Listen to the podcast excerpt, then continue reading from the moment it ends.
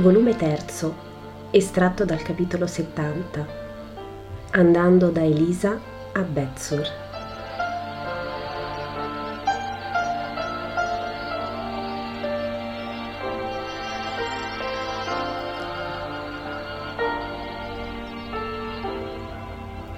Quasi sicuramente li troveremo se ci rimetteremo sulla via di Hebron per qualche tempo. Ve ne prego, andate due per due in cerca di essi sui sentieri delle montagne, da qui alle piscine di Salomone, poi da lì a Bezzur. Noi vi seguiremo. È la zona di Pascolo questa, dice il Signore ai dodici e comprendo che parla dei pastori. Gli apostoli si apprestano ad andare ognuno con il compagno preferito e solo la coppia quasi inseparabile di Giovanni e di Andrea non si unisce perché tutti e due vanno dall'Iscariota dicendo Vengo con te. E Giuda risponde Sì, vieni Andrea, è meglio così Giovanni, io e te saremmo due che già conosciamo i pastori, meglio perciò che tu vada con qualche altro. Con me allora il ragazzo, dice Pietro, lasciando Giacomo di Zebedeo che senza protesta va con Tommaso, mentre lo zelote va con Giuda Taddeo, Giacomo di Alfeo con Matteo e i due inseparabili Filippo e Bartolomeo per conto loro. Il bambino resta con Gesù e con le Marie. La strada è fresca e bella fra i monti tutti verdi, per diverse colture boschive e prative. Si incontrano greggi che vanno nella luce bionda dell'aurora ai pascoli. Ad ogni suono di campanaccio Gesù cessa di parlare e guarda, poi chiede ai pastori se Elia, il pastore betlemmita, è in quei luoghi. Comprendo che ormai Elia è detto il betlemmita. Anche se altri pastori lo sono, egli è per diritto o per scherno il betlemmita. Ma nessuno lo sa.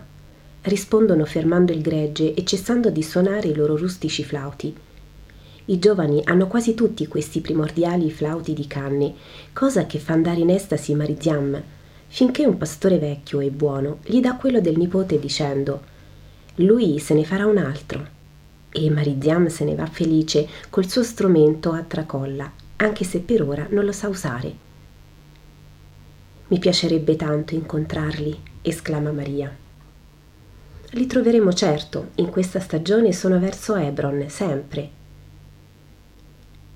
il bambino si interessa a questi pastori che hanno visto Gesù bambino e fa mille domande a Maria che spiega tutto, paziente e buona. Ma perché li hanno castigati? Non avevano fatto che bene? chiede il bambino dopo il racconto delle loro sventure. Perché molte volte l'uomo fa degli errori, accusando gli innocenti del male che in realtà ha fatto un altro.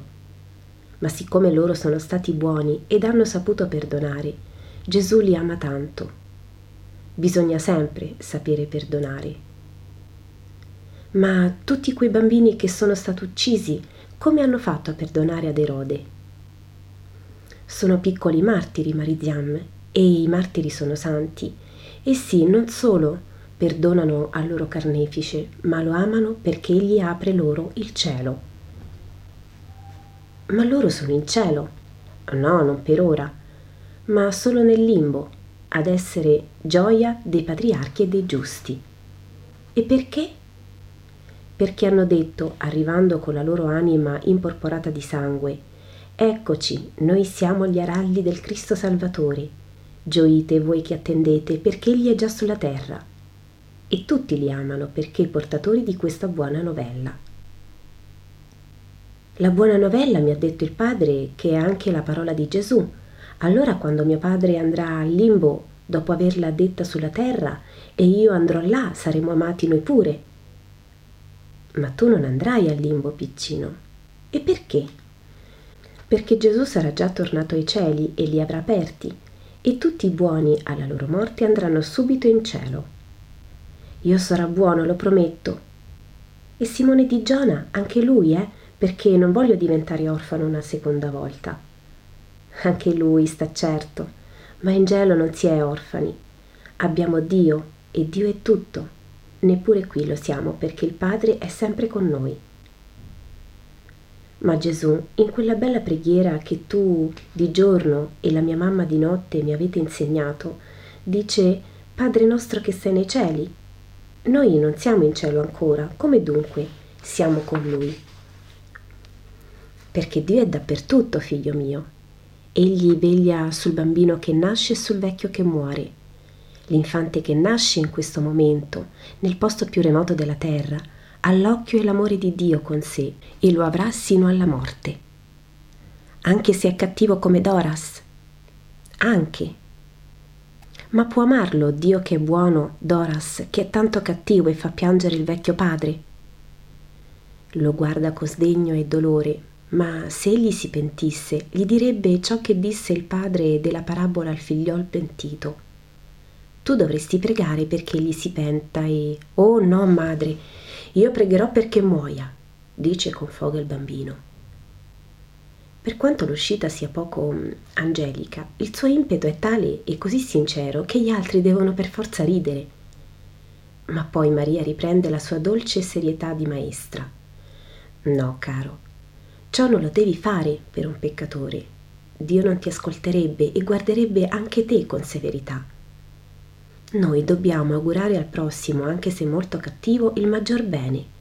La vita è un bene perché dà modo all'uomo di acquistare meriti agli occhi di Dio.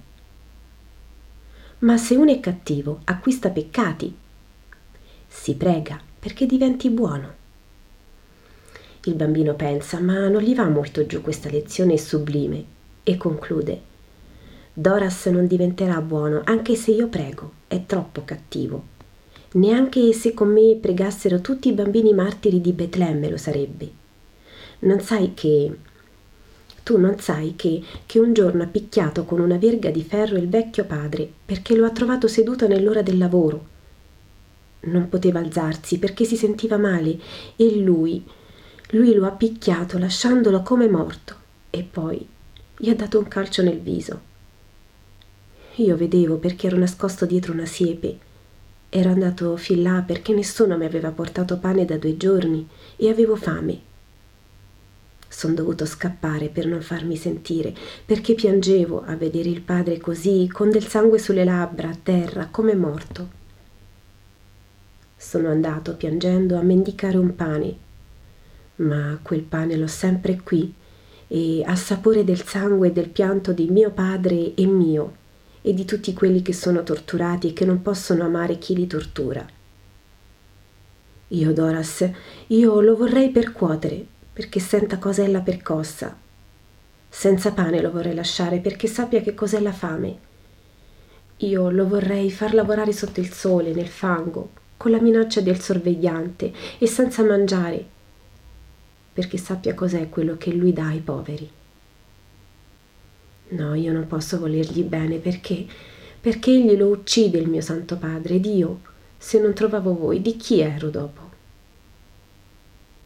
Il bambino, preso da un convulso di dolore, brida e piange, tremando, stravolto, con i piccoli pugni chiusi a percuotere l'aria, non potendo percuotere l'aguzzino. Le donne sono stupite e commosse e cercano di calmarlo, ma egli è proprio in una crisi di dolore e non sente niente. Urla. Non posso, non posso amarlo e perdonarlo. Io lo odio, per tutti lo odio, lo odio, lo odio. Fa pena e paura. È la reazione della creatura che ha troppo sofferto. E Gesù lo dice.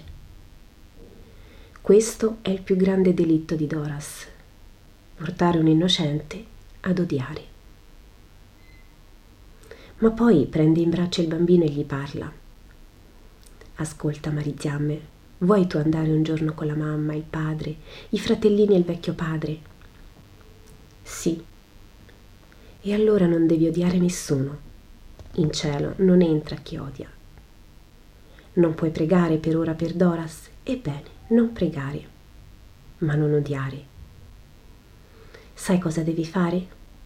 non devi mai voltarti indietro a pensare il passato. Ma il padre che soffre non è passato. È vero, ma guarda Mariziamme, prova a pregare solo così. Padre nostro, che sei nei cieli, pensa tu a ciò che è desiderio mio. Vedrai che il Padre ti ascolta nel migliore dei modi. Se anche tu ci dessi Doras, che faresti? Perderesti l'amore di Dio, il cielo, l'unione col Padre e la Madre, e non leveresti delle pene il vecchio che ami. Tu sei troppo piccino per poterlo fare, ma Dio lo può. Dillo a Lui. Digli, tu lo sai come amo il vecchio padre e come amo tutti quelli che sono infelici pensaci tu che puoi tutto. Ma come? Non vuoi predicare la buona novella? Ma essa parla di amore e perdono. Come puoi dire ad un altro non odiare, perdona, se tu non sai amare e perdonare? Lascia, lascia fare al buon Dio e vedrai quanto bene egli predispone. Lo farai? Sì, perché ti voglio bene. Gesù bacia il bambino e lo mette a terra. L'episodio è superato e anche la strada.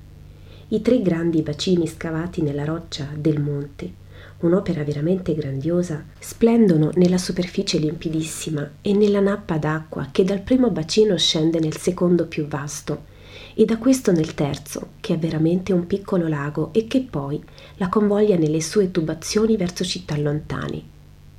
Ma per l'umidità del suolo in questa zona tutto il monte dalla sorgente alle piscine e da queste al suolo è di una fertilità bellissima e i fiori più composti di quelli selvaggi ridono per le coste verdi insieme ad erbe profumate e rare.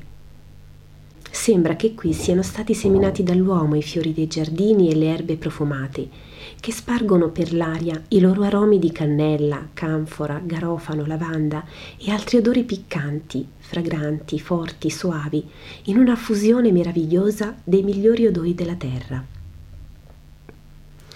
Tutti gli apostoli sono seduti all'ombra di un albero carico di grandi fiori bianchi, di cui non so il nome. Gesù li chiama ed essi accorrono. Abbiamo trovato quasi subito Giuseppe, che tornava da un mercato. Questa sera saranno tutti a Bezzur. Noi ci siamo riuniti chiamandoci a gran voce siamo stati qui al fresco, spiega Pietro. Che bel posto, pare un giardino. Fra noi si discuteva se era naturale o meno. E c'è chi si ostina in una cosa o nell'altra, dice Tommaso. La terra di Giudea ha di queste meraviglie, dice l'Iscariota, inevitabilmente portato alla superbia da tutto, anche dai fiori e dalle erbe. Sì, ma io credo che se per esempio il giardino di Giovanna a Tiberiade venisse abbandonato e divenisse selvaggio, anche la Galilea avrebbe la meraviglia di rose splendide fra le rovine, ribatte Giacomo di Zebedeo. E non sei in errore. In questa zona erano i giardini di Salomone, celebri nel mondo di allora come i suoi palazzi. Forse qui ha sognato il cantico dei cantici, applicando alla città santa tutte le bellezze cresciute qui per suo volere, dice Gesù. Allora avevo ragione io, dice Taddeo. Avevi ragione, sai maestro, egli citava l'Ecclesiaste, riunendo l'idea dei giardini a quella dei serbatoi e terminava dicendo però si accorse che ogni cosa è vanità e niente dura sotto al sole, fuorché la parola del mio Gesù dice l'altro fratello Giacomo. Io ti ringrazio, ma ringraziamo anche Salomone, suoi e non suoi gli originari fiori, certamente sue le vasche che alimentano erbe e uomini. Ne sia benedetto. Andiamo allora fino a quel grande rosaio scapigliato che ha fatto una galleria fiorita da albero ad albero. Lì sosteremo. Siamo quasi a mezza via.